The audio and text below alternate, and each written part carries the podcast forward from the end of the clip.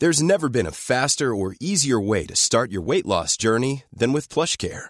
PlushCare accepts most insurance plans and gives you online access to board-certified physicians who can prescribe FDA-approved weight loss medications like Wegovy and Zepbound for those who qualify. Take charge of your health and speak with a board-certified physician about a weight loss plan that's right for you. Get started today at plushcare.com slash weight loss. That's plushcare.com slash weight loss. plushcare.com slash weight loss.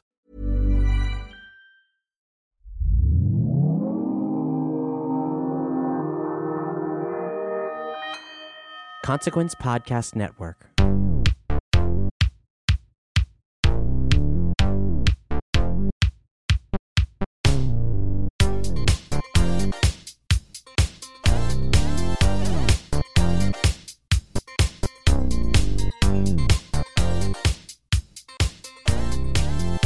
Welcome to State of the Empire, the Star Wars speculation podcast where we look for news in Alderaan places. Hi, I'm Cap, and as we inch closer to the release of Solo, a Star Wars story, there are news tidbits creeping out and new trailers to analyze, but shockingly, not much.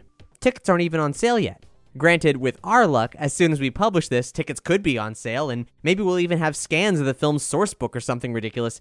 But what I'm getting at is, we're light on news. So, for this episode, we're going into the archives and dusting off some interviews with Star Wars personalities that myself and the State of the Empire crew did before State of the Empire was a thing, before Disney bought Lucasfilm. We've done this once before in episode 27 of State of the Empire, where we dusted off a 2010 interview with Billy Dee Williams.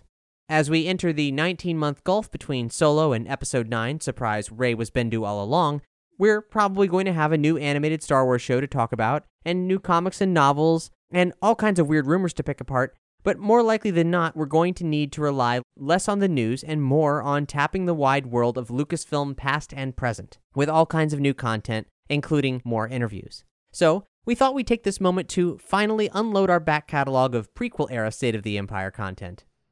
In this episode, we're speaking with both Boba Fett's, the original man behind the mask, Jeremy Bulloch, and the young Boba, Daniel Logan, as well as General Veers himself, Julian Glover, legendary sound designer Ben Burtt, and three of the five or so people who puppeteered Jabba the Hutt, Dave Barclay, Toby Philpott, and John Coppinger, all of whom are storied names in cinematic puppeteering and whose credits extend beyond Star Wars.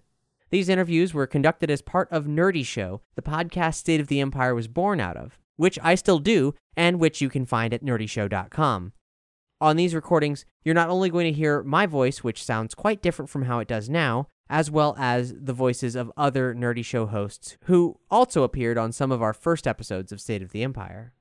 We'll kick things off with Jeremy Bulloch, who Hex and I met up with in 2010 at Star Wars Celebration 5 in Orlando. Jeremy, Boba Fett was a relatively minor role uh, in a film where you didn't even get to see your face. What's the film that you're most proud of acting in? Well, I'm still proud of uh, you know Boba Fett because he's such a fun character to play.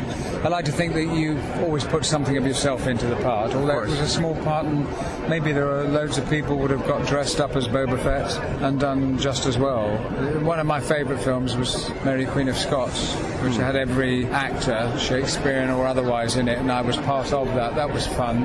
But I, I, think I've had a terrific career over 52 years now, and I'm, st- I'm still working, so that's good. You did a couple of Star Wars fan films, Order of the Sith, Vengeance, and its sequel, Downfall, Order of the Sith. How did you get involved with those projects? Well, people ask you to do it. Will you help? There's some new, new young directors that come along and they say, would you mind doing it? As long as people are not making something, a film, for money out of you, that's fine. You have to be very careful. And so you say, yes, I'll come along and do it. And there's some fun things they do.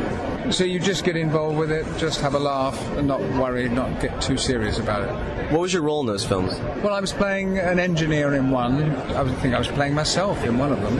Oh, really? They said, well, look, there's Boba Fett. And I had to turn around and say, Boba Fett, where? just carry on having a drink at the bar. Something silly, you know. Uh, during your um, presentation on Boba Fett on the celebration stage, you uh, danced out to MC Chris's uh, Fett's Vette at the very end. Oh, you had to. Of course, that's the song about Boba Fett. Had you heard it before? Yeah, it's, it's great stuff. No, I just enjoy doing that. You know, just being part of it. Again, have fun. The fans have been brilliant here. Yeah, was a fantastic way to exit the room. It's not a bad exit, was it? No, not at all. And uh, you have a, a, memoir you did, Flying Solo. It's uh, on yeah, sale it's here. Well, it's done well. I mean, I uh, can only bring a certain amount of copies because it's in a slipcase. It's limited to 2,000 copies.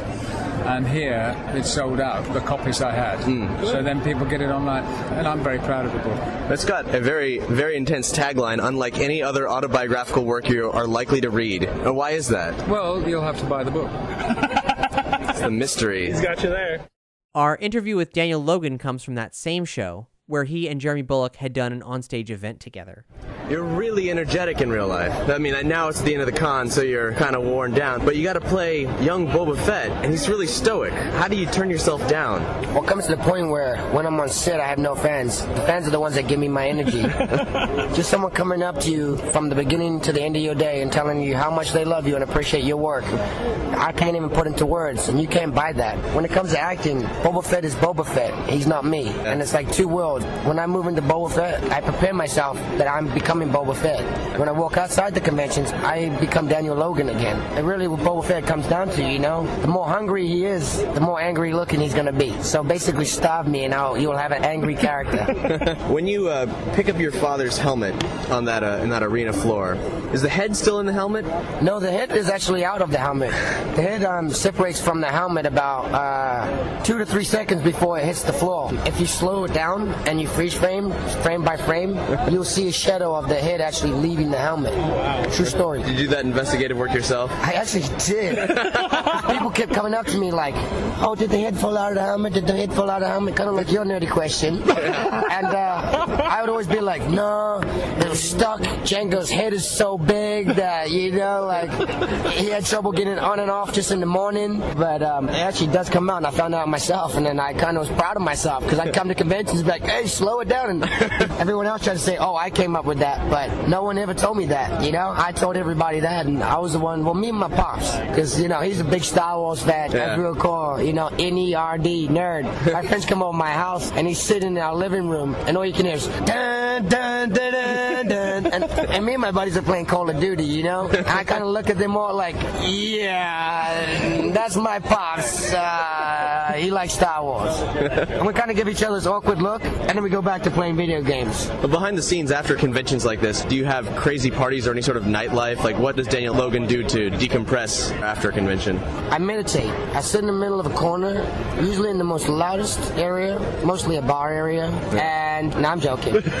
no, these conventions are work, so it comes down to the point where not only do I get to enjoy working with them, but I get to enjoy hang- hanging out with people who are like my family, like friends that I've met over these years of conventions, and now we associate so well that we're like good, good friends. So you know, mostly just interacting with my buddies. Last night was the um, last trip to Endor. I was a very lucky boy. I actually was fortunate to sit up close to George Lucas for the little uh, Indiana Star Wars thing. So that was really, really, really cool. Uh, George seems like he's taken a liking to you, uh, well, with intoning publicly that you're going to be involved in whatever live action project he comes up with. How's, He said that. uh, that's what I read on the internet. That like he's implied that if there is a live action thing, and it seems like there's going to be, that you would be involved with it because he likes you a lot.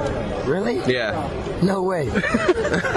no, are you serious? that's what I've read. I mean, the internet can be wrong. Oh, that is so I don't. cool. I don't know where those quotes well, come I, I tell you what. Go to your I- Wikipedia page. I love I, I love George Lucas. well, um, the live action. I mean, Star Wars again.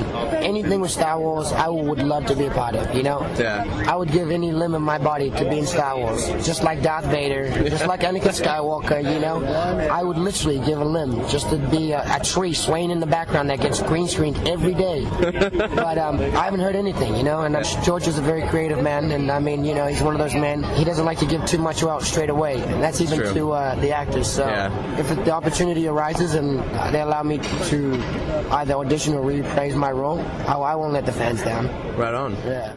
That thing about Daniel Logan being looked to for the long discussed, never realized Star Wars live action series wasn't bullshit. It was mentioned a number of times, like in 2007 when Rick McCallum said at a Star Wars event in France that the live action series would be on cable with a contract for 100 episodes, which he hoped would be extended to 400. Boba Fett would be a part of it, and Rick wanted him to be played by Daniel Logan. And also, weirdly, he mentioned that expanded universe characters could appear after the first 100 episodes, but not before. Now that there's an actual live action Star Wars TV series that's been greenlit, maybe we'll see him again. But there's no indication at all that Jon Favreau's series is the same one that was in development hell at Lucasfilm years before Disney. Daniel did, of course, continue to play Boba Fett through the Clone Wars animated series, including episodes that were half finished but never released. We actually saw a brand new scene with him in it at the 2017 Star Wars Celebration, elaborating on how Boba Fett got the big dent in his helmet. You can hear us detail the scene in State of the Empire episode 32, linked on this episode's page. Next up is another interview from Celebration 5, this one led by Hex, with Julian Glover, who not only played one of the Empire's greatest tacticians and the scheming Walter Donovan in Indiana Jones and the Last Crusade, but also Bond villain Aristotle Kristatos in For Your Eyes Only. Hello, my name is Julian Glover. I'm an English actor, as you can hear, and I'm appearing on The Nerdy Show. One of my favorite Imperial officers from Star Wars was General Veers because he Oh, thank you. he seemed to be the only one who could actually deliver when Vader wanted him to do something right. That's right. yeah. and he's, a, he's quite a strong man, isn't he? He's um, General Veers. He stands up and he won't take any nonsense. And uh, although he is very obedient, because that's his job, he's not subservient. He doesn't crawl and cringe. And uh, that's why I like playing him. Makes him an exception to a lot of the characters on screen. Well, it does. Yes, it does, yes. Of course, it's a moot point whether he's killed at the end or not. No, nobody really knows where Yeah. he was. And in fact, the opening was so wide that um, they talked about me coming back in the next film. But I couldn't do it anyway. I, I wasn't free to do it, so that idea went down the drain. Which I'm a bit sorry about. It would have been very useful at these conventions to have been in two of the Star Wars films. Yeah, I was- always a little disappointed that of all the high-ranking officers, the only one that really made it back was Admiral Piett. I'm like, well, Ge- Veers was so successful. He's successful. a worm. I know. He's a worm. he doesn't want that position. He knows what's going to happen. But Veers, he could have, like, if he was there at Endor, they could have just Admiral Pierce. wiped everything up. Well, he's forgiven for that because he's such a nice man, the actor. No, it's, it's, how was the, the difference between filming for like Empire and filming for Last Crusade? Oh, well, completely different. I mean, in Empire, we were entirely in the studio, a very small part, and I did it all in five days. And um, Indiana Jones was all over the place, wonderful locations, and uh, I'm working with Sean Connery and Harrison Ford and Steven Spielberg. That's the difference. Yeah. And it was a really good part, a really good part. Yeah, that's right. Veers could have been in Jedi. now, there's an alternate reality I'd like to see. One where maybe there's someone operating the walkers on Endor that isn't going to let a bunch of teddy bears push them around. If his name ever came up in any of the old scripts Doug's been digging through, you can bet he'd have mentioned it. But we'll stay vigilant to see if we can find out what may have been, if there's anything documenting that. Now, Ben Burtt, this is the man who defined the sound of Lucasfilm, not just doing sound design for the original trilogy and all the prequels, but the original three Indy movies and Willow. The magic of what we understand as the sound of Star Wars is as much him as it is John Williams. This interview was conducted in 2012 at Star Wars Celebration 6 by master audiophile Mark with a C.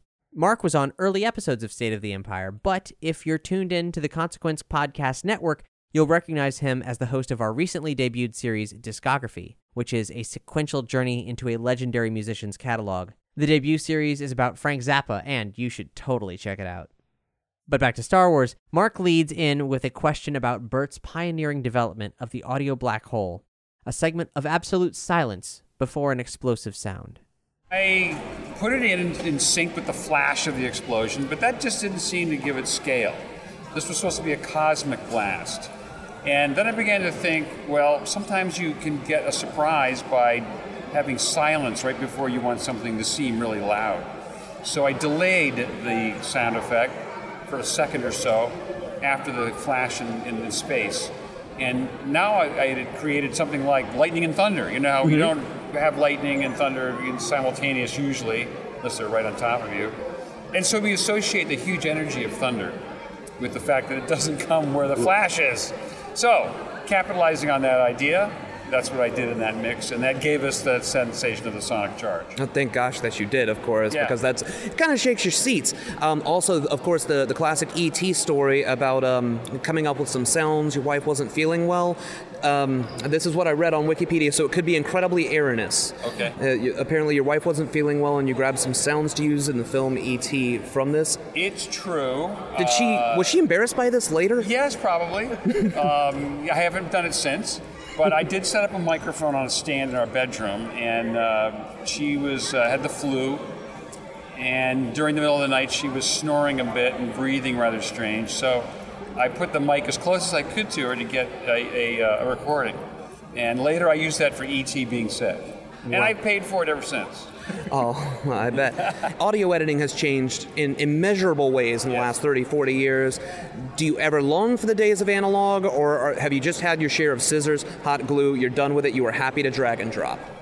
I love drag and drop, but I do keep a room at Skywalker Sound full of all my old analog gear tape recorders, spring reverbs, uh, mechanical devices to make sound. Mm-hmm. And I still go in there and make sound and generate sound once in a while because there's always the character of uh, improvised analog sound which you don't get with many software programs digitally you know that you just get something that's different and i'm always looking for something different Sure. so uh, many times i want to harken back to the old ways because they've served me well in the past So, head with digital, heart with analog, sort of? Yes, I love the, the aspect of digital I love the most is you can browse the enormous libraries and you can sample things very easily. You don't have generation loss from you know sound copy to copy. Those are great advantages. Sometimes you I miss that spontaneity of working with physical objects to make sound. You know, and to uh, you know I used to get flanging by playing two tape recorders and trying to start them at the same time Right. and then put my thumb on the reels to slow one down, and you get effects you can't get digitally. you know? Sure. You can emulate them, but you can't do the same thing. So there's advantages to both. Now, contrary to what Return of the Jedi might have you believe, Bib Fortuna was not Jabba's right hand man. It was very literally Dave Barclay, prominent puppeteer and designer for works like Dark Crystal, Labyrinth, and Little Shop of Horrors, to name but a few. This is an interview that Hex and I conducted at MegaCon in 2010, leading in by asking him to elaborate on the experience of bringing Jabba to life. I was chief puppeteer for Jabba the Hutt, so uh, my uh, responsibility was to uh, provide the guide voice on set. So I spoke for Jabba in English when we performed him, and I controlled his jaw in sync with my voice uh, with my left hand. With my right hand, I was performing Jabba's right hand. Between myself and my co-pilot Toby Philpott, who was on the other side, we controlled all the body movements and brought him to life. I heard that uh, you also operated the tongue. No, actually, that was Toby. Toby did the tongue because I, I had the jaw, so we be able to close the jaw with my hand because we only had two hands each. So. so we had to try and work out. Sometimes we used to do um, like tag team on, on what we had to do to make all the different parts move for him. So there's only just enough room. We were shoulder to shoulder, head to head, basically inside the hollow shell of Jabba. So very tight in there. You've worked on uh, Henson projects as well. Yes. Uh, Dark Crystal, Labyrinth, yes. right? Yep, absolutely. When I finished working with Frank Oz on Empire Strikes Back on Yoda, he invited me to join Dark Crystal, and I was the first British puppet maker puppeteer on Dark Crystal, uh, November 1979. Wow. and then spent the next like year or so doing research and development um, for all the different characters, and then myself, Lyle Conway, built the uh, the Skeksis, the Urskeks, and Aughra. So we built all those puppet heads. So that was an amazing time because it was the birth of animatronics, and what's now become standard, we were inventing back then. Jim Henson allowed a great creative environment for everyone to work and thrive, and that was fantastic. Nothing like it since. Um, just the movie industry doesn't allow that kind of uh, development.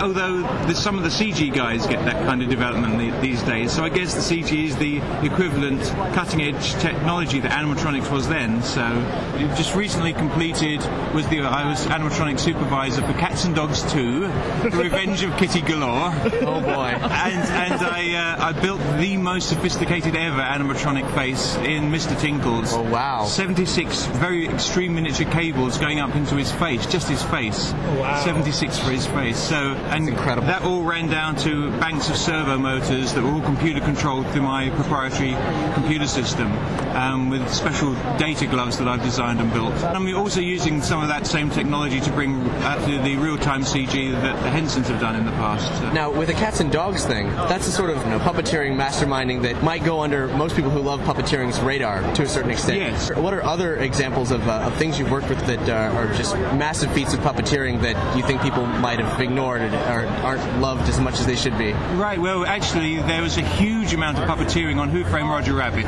Yeah, uh, you were I was a chief, major part of that, yeah, right? chief puppeteer of that. So I de- designed all the effects and built all the rigs and organised all the puppeteers. We had 17 puppeteers at the most in one day working all the different puppet rigs on the set because it was filmed before the. Since 2013, Bombas has donated over 100 million socks, underwear, and t shirts to those facing homelessness. If we counted those on air, this ad would last over 1,157 days. But if we counted the time it takes to make a donation possible, it would take just a few clicks. Because every time you make a purchase, Bombas donates an item to someone who needs it. Go to bombas.com slash ACAST and use code ACAST for 20% off your first purchase. That's bombas.com slash ACAST, code ACAST. Hey, it's Paige DeSorbo from Giggly Squad. High quality fashion without the price tag? Say hello to Quince. I'm snagging high end essentials like cozy cashmere sweaters, sleek leather jackets, fine jewelry, and so much more. With Quince being 50 to 80% less than similar brands. And they partner with factories that prioritize safe, ethical, and responsible manufacturing. I love that. Luxury quality within reach. Go to quince.com slash style to get free shipping and 365 day returns on your next order. Quince.com slash style. Digital technology, so it was actually filmed as a Invisible Man movie. Yeah. So all the props would move around. If a cartoon character was going to be in front of us and, and was going to move this desk, um, we would have to make the desk move. We may have to slide a picture if he was going to knock it. All of those things we had to do without the cartoon characters there. Then they would draw the cartoon characters in afterwards. So um, I think a lot of people didn't realise there was so much puppet work and it was Basically applied puppet- puppet ghosts, really. Yeah, puppet ghosts. Yeah. Yeah, yeah, moving the props around on behalf of the of the puppets, of the characters, I should say. And then things like snow dogs. Uh, we built an animatronic version of the lead dog, and um, the director asked the producers, "Well, what did you think of the animatronics?" And they said, "What animatronics?" so they didn't even realise that there was any puppets or animatronics in the film at all. So yeah, sometimes we can do the job so well that people don't even know we've done it. And uh, you were also involved in a Little Shop of Horrors with the, the puppetry in there? Yeah, well, I mean, I'd worked with Frank Oz on Dark Crystal, on the Labyrinth, and back on Return of the Jedi with Yoda again.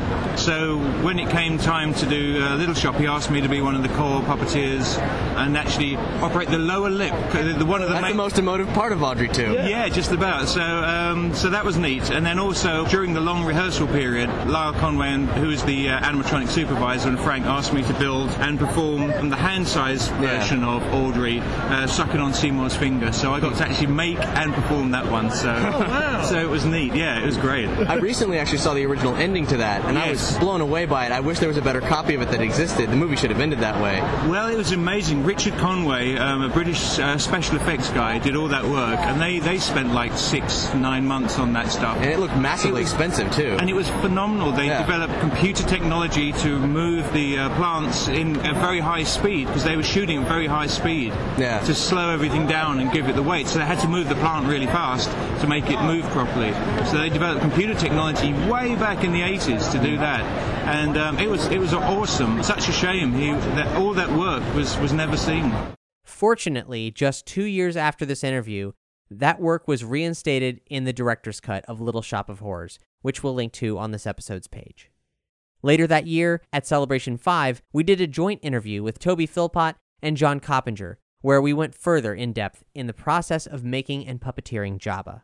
You guys were two of the many people inside Jabba the Hutt. Well, now let's get this right. Yeah, I mean, John worked on Jabba the Hutt. Mostly, he built it. Um, I couldn't have had a job if, if John hadn't d- designed him. We had a small maquette from um, ILM that was done by Phil Tippett, so it was like an impression, and that must have been one that was chosen.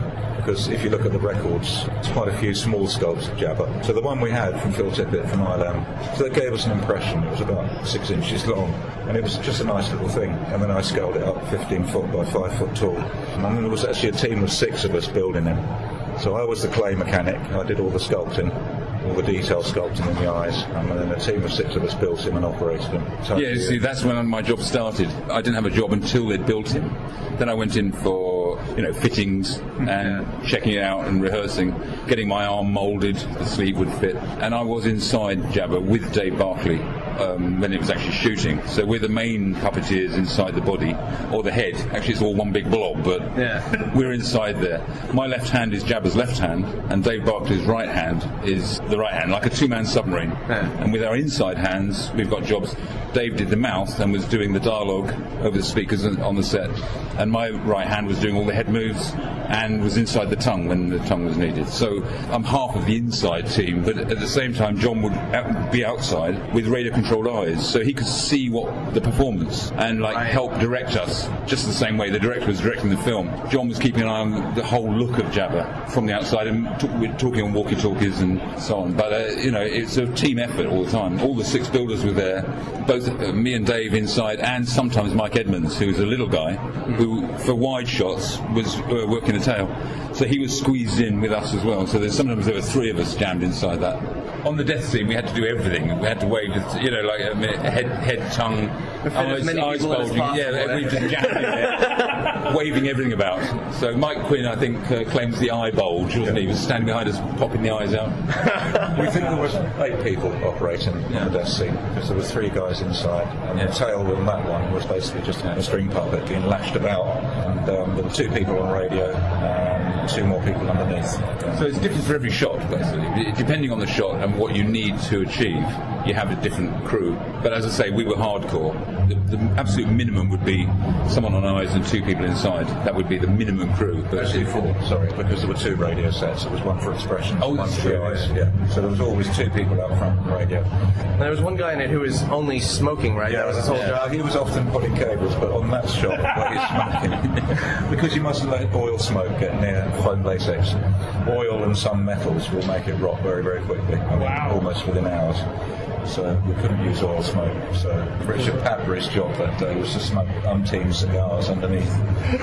blow through a rubber pipe. So, you know, you think of sophisticated special effects, that's not what we had. We had a man with a cigar blowing smoke. I mean, that's me. My hand was just putting the hookah in the mouth, you know, and, and Dave was puffing, and but the smoke coming out is, yeah, it's just cigar smoke. Well, no, he actually said that on the making of. All I need now is a glass of port. I offered him a cigar in the bar that evening. and That was closest to death I've been on that project. Yeah, he was a bit green by the end of the day. One of my uh, favorite aspects of Jabba is how asymmetrical he is, where it's like one eye is a little. Was that part of the, the six inch, or was that? It was. special? No, it came from the little maquette. Yeah, and the shape of the eyes too. Because our boss for building him was Stuart Freeborn, who's a renowned makeup and special effects. He is Yoda by his own admission. You know, he actually looks like. he's still around. He's still kicking it. Ninety something. It's remarkable. But he was burning brightly at sixty-five or so on that project. But he wanted big round eyes, and that didn't fit with the sort of feel of the character.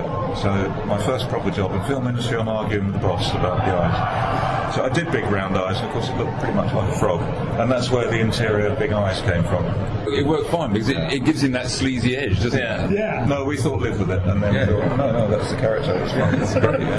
And uh, from Star Wars to Jedi, I remember a uh, scene that just showed the, the eyes by themselves functioning, and it, they look like real eyes, but there's some kind of microcontrollers inside of them. How did those eyes work exactly? It's always baffled me. They seem so realistic the way the No, different they're eyes. basically it's all radio control. They're small servos, and a standard model aircraft radio control unit. And um, the servos are operate. Um, Bob Keane and Jess Harris did most of the mechanism. I was involved with sculpting the interior of the eyes and working with the vacuum former unit, getting the shells vacuum formed and constructing some of the mechanism, the clamshell for the inner eye. The clamshells move back and there's ridges and they move little sort of finger pieces. So although possibly you don't see it on film, it, it was all to get the, you know, the eyes being the window of the soul, that's the thing you made most effort on. So there is little movement seething about as the eyes operate. And the, the eyes are something that bring puppets to life. You know, even with a simple puppet, when you sculpt it, it's when you paint the eyes in that it, that it comes alive. And it's it's a, even a tradition in old kind of Balinese puppets and so on. It's like ma- when they're magic, like masks. They don't, you know, putting the eyes in is what brings it to life. It's the last thing you do. I mean, even simple puppets where the eyes don't move, it's true, but we'd worked on Dark Crystal, and the eye movements in there were crucial. We did a lot of work on when do you blink, when do you look left, right. Eye movements are very, very significant. So we'd already done a lot of practice on that on Dark Crystal as kind of uh, research, if you want. So by the time we got to Jabba, we got quite good at this stuff. you know, because it, it really matters. Breathing, eyes, completely fool your brain that it's a living being, you know. Was it Dark Crystal where I guess the team really started working together first, or? Yeah, well, I mean, you've got to remember that they'd already made Yoda. Right. And that's the Jim Henson Creature Workshop. And to get away from his simple puppets, the sort of classic puppets of the Muppet Show, you could almost see Dark Crystal as a showcase for what else they could do. Having done Yoda, he and George Lucas were quite close. And you could see him almost going, I'll show you some other stuff we can do. Here's Dark Crystal. Look at this. There's quite a crossover, isn't there, between both the performers and the sculptors of Jabba. They were working quite closely together because it was all done in London. It's not not an American movie at all. It's all London crew. And so like, I do see Jabba and Yoda and, and Dark Crystal as all part of the same experiment, really.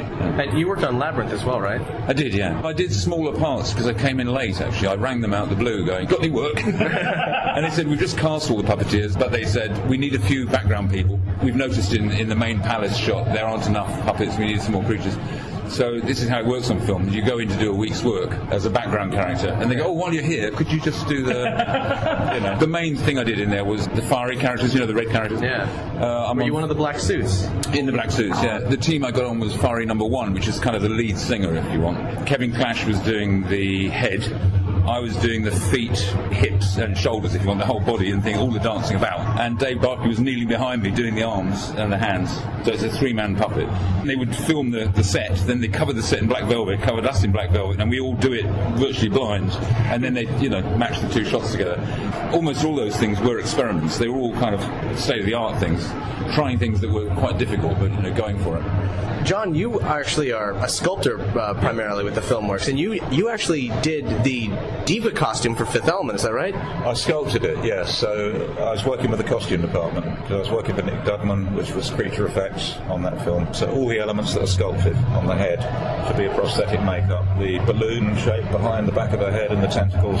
So it's a combination of sculpting and fabrication to, to make all the headpiece and the decorative pieces on the costume. Vin Burnham was running the costume department and her team actually did all the corsetry and so on, so I wasn't allowed to do corsets. Um, so it's a combination of costume and decorative bits and the, all the working parts on the head. What's your favorite piece you've ever done? Well, actually, oddly enough, Jabba and the Diva. I think Beauty Yeah? and the Beast. You know, as simple as that. Yeah, the two best things. Because Maïwenn Le Besco, who performed the Diva, was so good. She's up on 14-inch stilts and doing this rock number, and we did that in uh, a night shoot at Covent Garden in London with about 4,000 extras. And Luc Besson insisted that nobody see her until the curtain opened. Right. And she went for it. And Oh, just that's brilliant. I didn't know that. 4,000 bored extras just went, Jesus. it, was, it was brilliant, yeah. tricks for atmosphere, though, isn't it? It's, it's important to capture things. And uh, one of the reasons I like Jabba as he was made, rather than the CGI one, is just atmosphere. You know, Jabba's palace really was that sleazy. When you went in there, it was really there, all of it. And you you can't simulate that really with CGI. I know CGI is getting better, but the sheer atmosphere for actors walking in there, where all the creatures are actually real, talking to you, poking you. Do you know what I mean? When Leia leant against Jabba, he actually went blow. You know, And you got to thrash her with your with the tongue. yeah, yeah, absolutely, yeah. the, the shot they didn't use was when the tongue actually licked her face. The, the first shot, when, when she was, you know, after the alcove thing, when she rescued his hand, uh, I tentatively pushed the tongue out because I couldn't really see what I was doing. And they said, yeah, yeah, okay. Then I heard in my earpiece, I heard Richard Marquand, the director, saying, uh, can you try, can you push the tongue a bit further out? And I went, have you told Carrie Fisher that I'm going to change, you know, because you rehearse and block things sometimes. He said, no, no, I want a natural reaction. So I went, Ooh, okay, ready, action. And I went like this, and there was a kind of muffled scream and a thing, and a cut, cut. And, uh, and then I hear the director going, and I said, oh, what happened, what happened? And he said, oh, no, a little bit less next time, okay? We're just going to go for it one more time. And I didn't find out what had happened, but apparently I stuck the tongue in her ear or licked her cheek or something. And it was coated in some kind of slime, right? yeah, it's nasty, nasty. um, but the shot you see when she flinches back, you know, you know why she is because the last time it actually caught her, and that's how directors get this stuff. You know, same as not letting the extras see the diva. You, there are some things you can't really act. You need the spontaneity of it. Uh, the film industry, naturally, because of budget constraints, is pushing toward CGI and, and away from the, the analog and the real sets and the real real puppets and real animatronics. But there's a lot of people, particularly from our generation of filmmakers, who are really wanting to return to that because it just doesn't seem as real. And no matter how good it gets, it's never the same. I think there's a real backlash. I mean, I get real kind of metaphysical about a real witness to an event. You know, for me, the Apollo program, the important one was Apollo 8, when three human witnesses went out around the moon yeah. and came. You know, so that really is the Earth. And that, uh, uh, that was three, first three human witnesses that actually saw the Earth in space for real. Yeah, it's a bit real, photos, but not, not just drawings. Yeah. I mean, my thing is it's possibly generational because I've noticed that the older fans prefer the original uh, trilogy, mm. and younger fans don't seem to mind the new ones as much. And I suspect that if you've played computer games all your life, your eye is, is, is different. They actually see the films the same way that they see computer games. Whereas to me, I don't buy CGI. You know, the, the gravity is wrong. There's all sorts of dynamics in it that just don't work for me. So I like the proper quality. But somebody likes CGI and that's their way of looking at the world, then they probably don't get so upset by it. I mean, I grew up with stop frame animation, and so we thought we were being clever. And we think, you know, we're going to make in 3D in real time, you know. I think the way our technology is going, it might come back full circle. Because I remember working on Santa Claus, and the, the producer said, "Can you make a freestanding walking reindeer?" And I knew enough then to say, tongue in cheek, yes, I can, but I need 18 months and a NASA budget because I knew how you could get piezoelectric um, gyroscopes and you know military air bottles. But universities all over the planet were trying to make walking robots. Now you've got Honda's robot, you know, running up and down stairs. Did they say yes to you on that on that walking reindeer? No, no, no. it was all much simpler than that. Uh, John's thing about the reality stuff, you know, you can do CGI that I'm not aware of, I don't mind. CGI stuntmen, that's great. But nevertheless, most people I know want to see Jackie Chan movies because he's actually doing those stunts in real locations for real. He gets that from Buster Keaton, who did all his own stunts for real, no cutaways, no, you know, no gimmicks. What you see is what you get. And a lot of people like that. You know, you buy it. It's genuinely dangerous what you're watching. It's, it's exciting in a way that a CGI stuntman being blown up doesn't move me, you know. Well, the best directors, I think, use the tools out of the box in the right way. Yeah. You know, they're not seduced by CGI. I mean, you can have a nice dinosaur biting somebody, and you probably use an animatronic head for that, so they really feel like they're being bitten. Yeah. And it's frightening, you know, you've got a 15 foot monster coming at you, but it can't get off and run across the set. But even the best animatronics can't do that now. Right. So But need CGI. But I think come back in 50 years, you'll have robotics and nanotech and biotech, and you know, look what's happened in the last 50 years. Go 50. Yeah. You won't have CGI. You'll have real monsters running about, and they'll probably take direction and want a bigger dressing room. The old joke. You know. they'll argue back. It's true, yeah. I mean, it keeps on moving on, and uh, I think there's no right or wrong about it. If I'm not aware you're using CGI, I'm happy. Jurassic Park fooled me. Yeah. I never looked at it and went, oh, I can, uh, you know. It's the best combination of the two different tools. Yeah, and you never stop to think: is that a real head looking in a taxi window, or is that a, you know, you, your brain just doesn't stop to challenge it. And it's seldom been better than that since then, which is strange. I know, yeah. No, that is weird. Some CGI after that, much worse. Uh, it was still a, Well, it's, it, but you know, there's good CGI and bad CGI. We shouldn't just discuss it as a, as a medium, but as how well you use it. Now, unfortunately, at the time of these interviews, we were six years away from the existence of Rogue One, so Diego Luna hadn't yet awoken us to the texture of Yaba. Therefore, we didn't ask about that. But rest assured, if we're ever able to reunite with these dudes or ever cross paths with the other fellas responsible for this great character, we will discover this texture. I mean, come on! So, this is it for now. We will be back in two weeks with all the latest Star Wars news on State of the Empire. And as we approach the month of May, you can bet your acorns that we are most assuredly going to hit you up with some hot Willow Watch action. If you like this show and want more people to discover State of the Empire, well, you are our only hope. Please rate and review us on iTunes. There is a veritable galaxy of Star Wars podcasts out there, and if you love this one and think that we should shine brightest of all those myriad stars, then please go on iTunes, leave us a rating or a review. It is a bit of a pain in the ass, but it would make a world of difference to us. Rating is super easy and very, very, very appreciated. And if you leave a review, we will read it here on State of the Empire.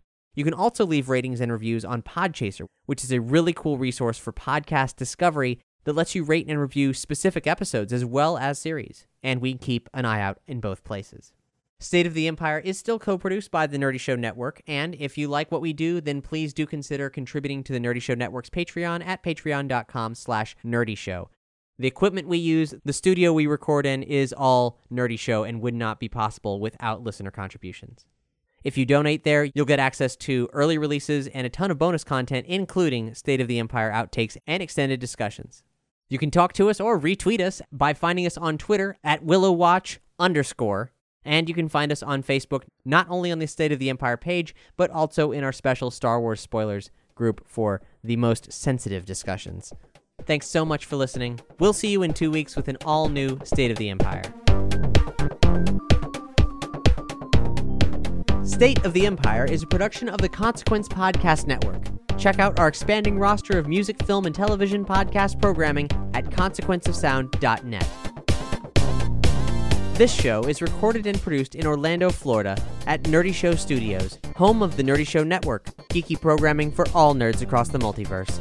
Discover more at nerdyshow.com. Our theme song, Maximum Rebo, was written and performed by Zantilla. Find more awesome tracks at zantilla.bandcamp.com. Special thanks to our Bothan pals in the Star Wars Spoilers Facebook group, the Nerdy Show Network Patreon backers, and SNES. You heard me right, SNES. same as how someone might shorten Super Nintendo Entertainment System. But in Star Wars, Sness is a Besalisk goon hired to work at Club Dija on Naboo. She's a little speck of nothing on the galactic scale, but has the distinct privilege of having been headbutted and knocked on her ass by the soft headed human female, Princess Leia Organa. Good one, Sness.